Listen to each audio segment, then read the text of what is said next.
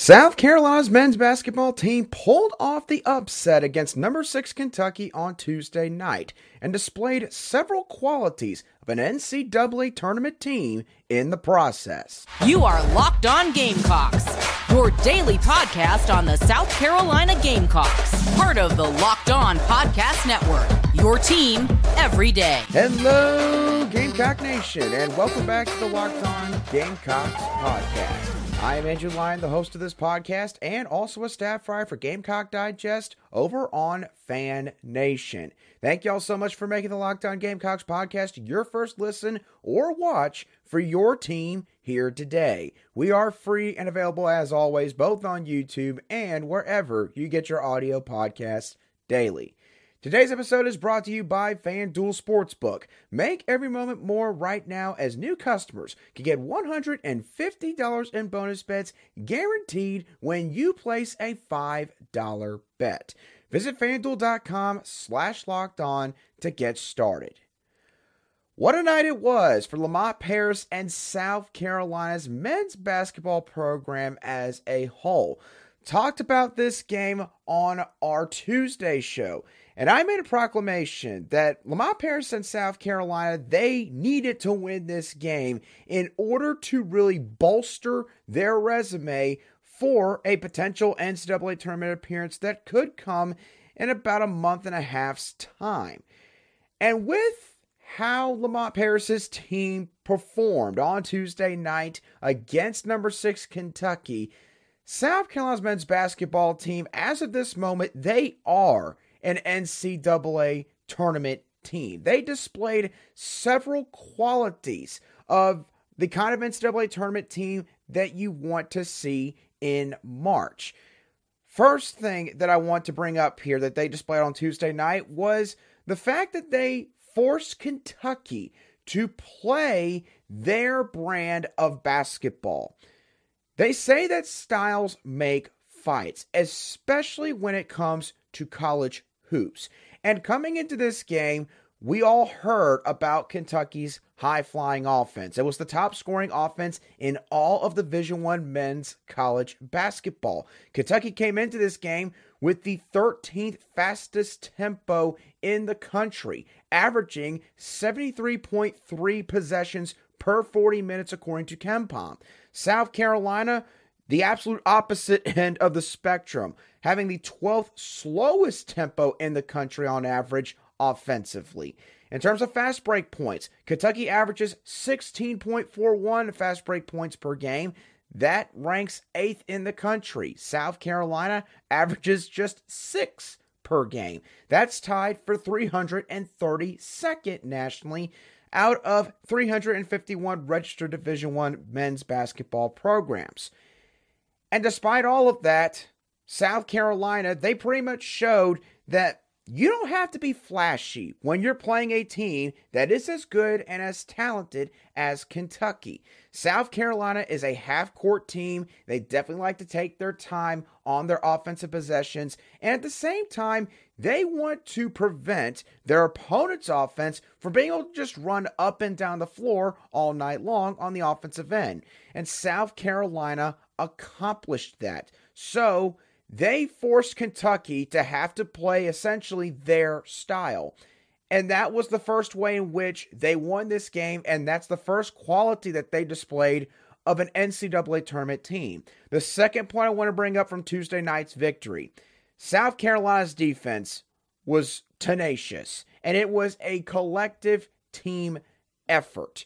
In the NCAA tournament, you're not going to survive if you are a team that heavily prioritizes your offensive play, but don't give the same amount of attention to the defensive side of the floor. We see it every season where a team comes in and they're averaging like 82 points per game on offense, but they're giving up an average of 74 and a half points per game on defense. And typically, those teams are one and done. South Carolina, again, sure, it's not flashy, but they hang their hat on their defense. And if Tuesday night's performance is any indication, they absolutely have an NCAA tournament quality defense. South Carolina, we already talked about how they forced the Wildcats to play in the half court. But the Gamecocks also forced Kentucky to play a lot of isolation basketball, basically, a lot of one on one situations. And sure, Kentucky, because of the talent that they have on their roster at times, they made some pretty sweet shots in one on one situations. But they were never able to really get into an offensive flow in this game. South Carolina's effort and their physicality forced Kentucky's guards mainly to make a lot of tough and usually acrobatic shots somewhere from 5 to 15 feet out from the rim. And that led to the Wildcats shooting just 40.3% from the floor last night. The last quality that this team exuded against Kentucky on Tuesday night that's emblematic of an NCAA tournament team is the fact that South Carolina outcoached their opponent's talent.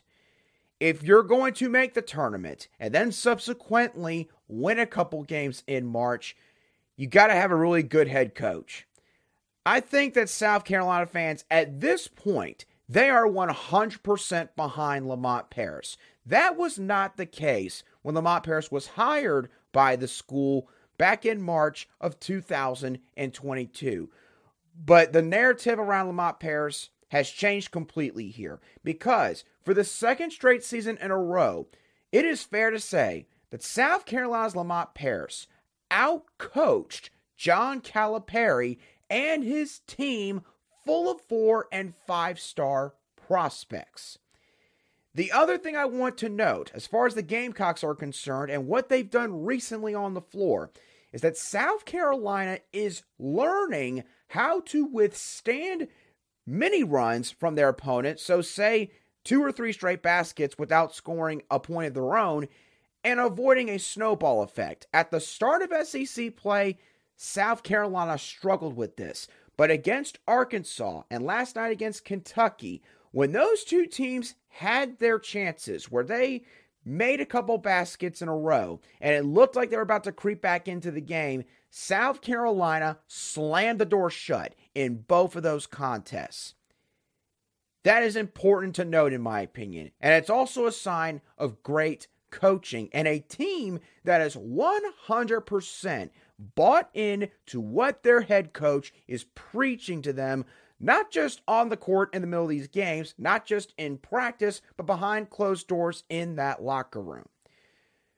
South Carolina, they have got the quality traits that you look for in an NCAA tournament team right now. And those traits all came to the forefront on Tuesday night when they played and upset number six Kentucky. It's a huge win for this program.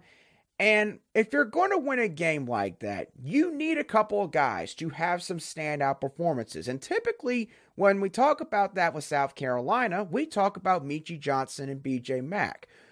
But we need to talk about a couple of other guys and what they did on Tuesday night that helped the Gamecocks win this matchup. We'll talk about those players in just a couple of moments right here on Locked On Gamecocks.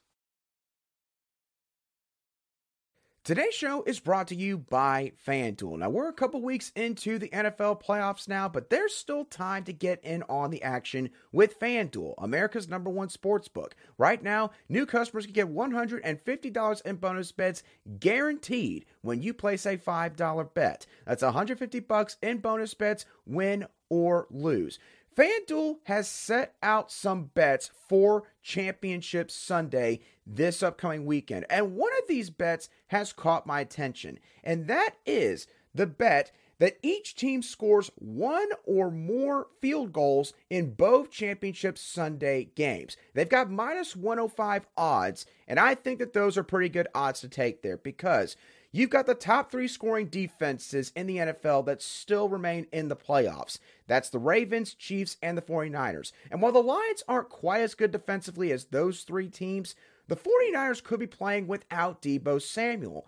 And that would really impact their game plan in the red zone offensively if that indeed ends up being the case. So, if you're interested in that championship special bet or maybe some of the other ones that FanDuel has, you can go and check them out on the FanDuel app, which is easy to use and you can bet on anything from spreads to player props and more. You can also visit fanduel.com slash locked on and make your first bet a layup either way with FanDuel, an official partner of the NFL.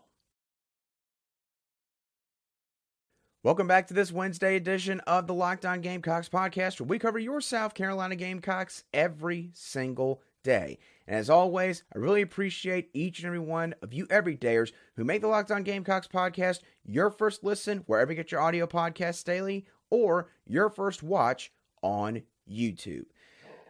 South Carolina's men's basketball team had several players step up against the number six Kentucky Wildcats last night on both ends of the floor. So let's talk about a couple of those players real quick. The first one that we got to discuss is point guard Ta'Lon Cooper. Ta'Lon Cooper had easily his best performance of the season last night against Kentucky. He was unconscionable on offense. Ta'Lon, first of all, he seemed to make all of the right decisions on Tuesday night. And sure, we are used to seeing that with Ta'Lon Cooper. And he came into Columbia, or came to Columbia, with the known reputation that he was a floor general on the offensive end of the hardwood. But Ta'Lon Cooper, he did not wilter in the moment against this top 10 team in Kentucky. He had five assists to zero turnovers. So he took care of the basketball first and foremost. Also, Ta'Lon Cooper, uh, he just could not really miss from the floor on Tuesday night in terms of shooting the basketball. He made eight of his 11 shot attempts on Tuesday night. And the thing that really stood out to me about Ta'Lon Cooper's performance, the moment that really made me sit there and go, oh, he is com- in a completely different realm tonight, was when Ta'Lon Cooper had a couple of occasions in the second half where he was on one side of the floor, you know, usually on the wing, and he had one of his front court teammates on that same side of the floor. And his teammate would kind of be looking at him, wondering, you know, what do you want me to do? You want me to go up and set a screen for you? And Ta'Lon would stand there and he waved him off and basically called for an isolation play for himself.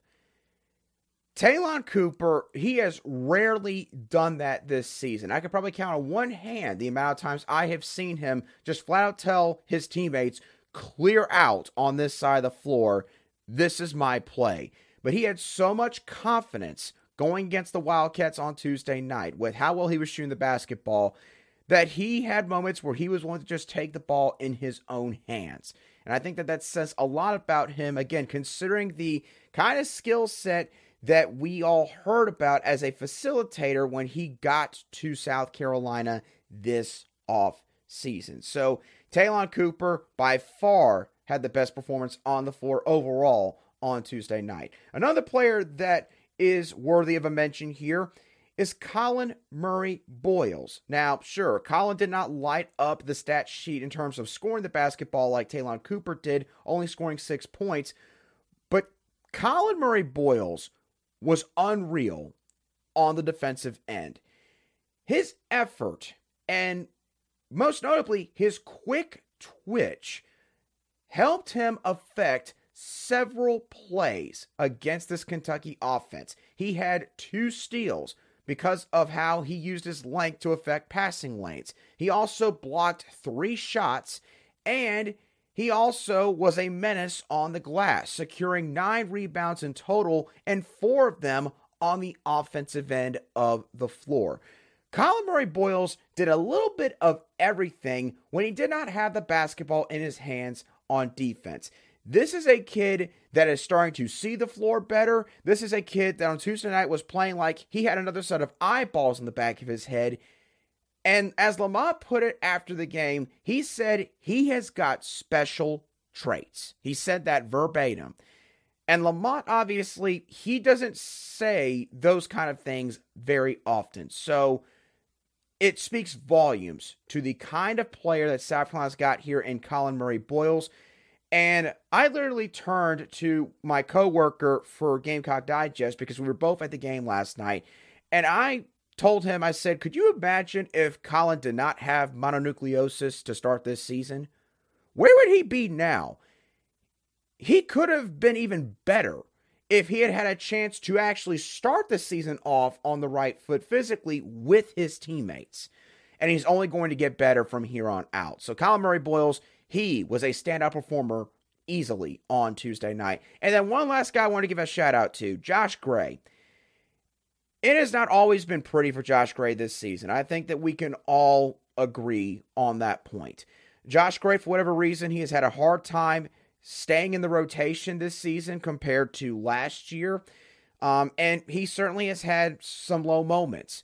But in the past couple games, Josh Gray, he's really starting to get back into form. He's showing us the Josh Gray that we saw from this past season once again. He was definitely effective against the Arkansas Razorbacks. And he was productive on Tuesday night against Kentucky. And again, we all heard about Kentucky's offense. We heard about the size they're going to bring in the front court. And we all heard about Big Z, the Croatian center who stands at seven foot two and has guard skills when he has the basketball in his hands. That was all we heard about coming into this game. And that did not get to Josh Gray in the slightest bit last night. He only played 13 minutes, but Josh Gray scored nine points, secured six rebounds. I believe he forced Big Z to commit two fouls on him, converted an and one, and had several thunderous dunks that just really increased the momentum for South Carolina, especially in that first half. And when Josh Gray got two fouls, with around seven and a half minutes to go in that first half, and there was a media timeout, and Lamont Paris pulled him to the side and talked to him for a minute or two. Lamont had a decision to make. He could have pulled Josh Gray and saved him for the second half and played the long game, or he could leave him in there and take a risk and basically have full confidence, in all honesty, that Josh was going to go out there and play cleaner basketball from that point on. And that was what he did. He responded the right way to Lamont Paris's coaching. So, Josh Gray, props to you. You were absolutely a factor in this game. And if Josh Gray can gain that confidence back that he really had this past season, South Carolina's front court is just going to get even more dangerous with how BJ Mack's playing lately on the offensive end. Collin Murray Boyles continues to get better. Josh Gray finding his confidence back. The rest of the SEC better hope that that does not happen because if it does, it really does make that front court just completely different in terms of what South Carolina can do in that area of the floor and in their rotation. Now, South Carolina, after having defeated Kentucky, the question that a lot of fans might be asking is what's next for this team? You know, we all, again, right now think that this team is an NCAA tournament team, but they still have a dozen regular season games to go here in conference play. So, what is next when it comes to their SEC opponents? We'll talk about those opponents and the questions they have to answer in just a couple moments right here on Locked On Gamecocks.